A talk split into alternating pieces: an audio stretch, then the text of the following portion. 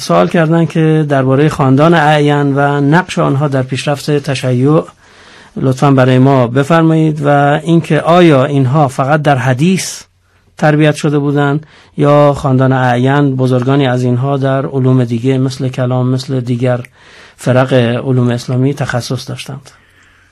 بله همجور که اشاره فرمودید خاندان اعین خاندان پر افتخاری بودند.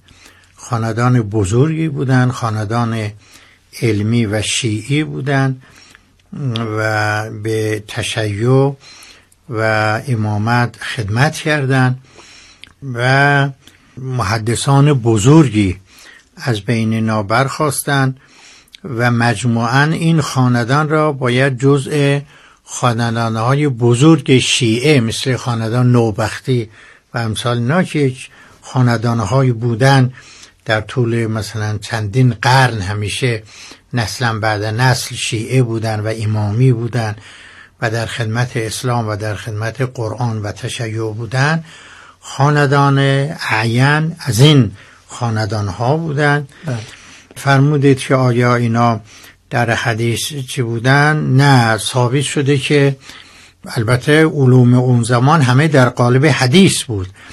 ولی بعضی از اینا در ادبیات عرب کار کرده بودند در اون رشته بیشتر مهارت پیدا کرده بودند بعضیا در تفسیر و علوم قرآنی کار کرده بودند و بعضی از اینا در فقه کار کرده بودند. البته احادیثی که از ائمه علیهم السلام اصحاب یاد می گرفتن میشه گفت که اکثر اینا احادیث فقهی بود. راجع به حلال و حرام بود. ولی فرق می‌کرد. بعضی از اصحاب امام باقر و امام صادق سلام علیه ما بعضی از اینا در بین احادیث مثلا در احادیث کلامی در مقولای کلامی بیشتر کار بله. می‌کرد. بعضیا در احادیث تفسیری مثلا کار می‌کرد. بعضی از اینا در فقه مهارت پیدا کرده بودند و بیشتر احادیث فقهی را حافظ بودند بنابراین در علوم مختلف اینا مهارت پیدا کرده بودن. از شخصیت های معروفشون رو اگر لطف کنید اسم ببرید. بله. مثلا بله ارز کنم که پیش از این که از شخصیت های معروفشون اسم ببریم من یادآوری می‌کنم که خوشبختانه یکی از بزرگان این خاندان یعنی ابو غالب زراری که در 368 368 هجری فوت کرده. بله.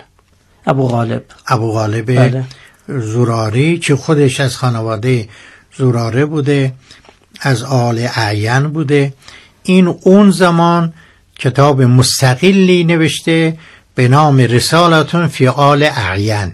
بله. البته این به درد کسانی می‌خوره که بتونن از متن عربی استفاده کنن.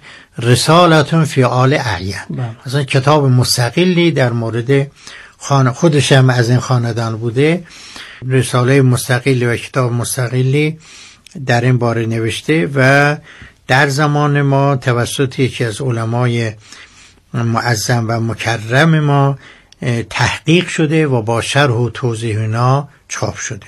ترجمه نکردن من ترجمهش بله. ندیدم اینجور کتاب ها ترجمهش مناسب نیست به بله. درد متخصصی می‌خوره طبعا اونها هم با متن عربی آشنا هستن بله. ولی من به هر حال ترجمهش ندیدم بنابراین علاقمندان در مورد تاریخ خاندان اعین خوبه که از این کتاب قفلت نفرمایند.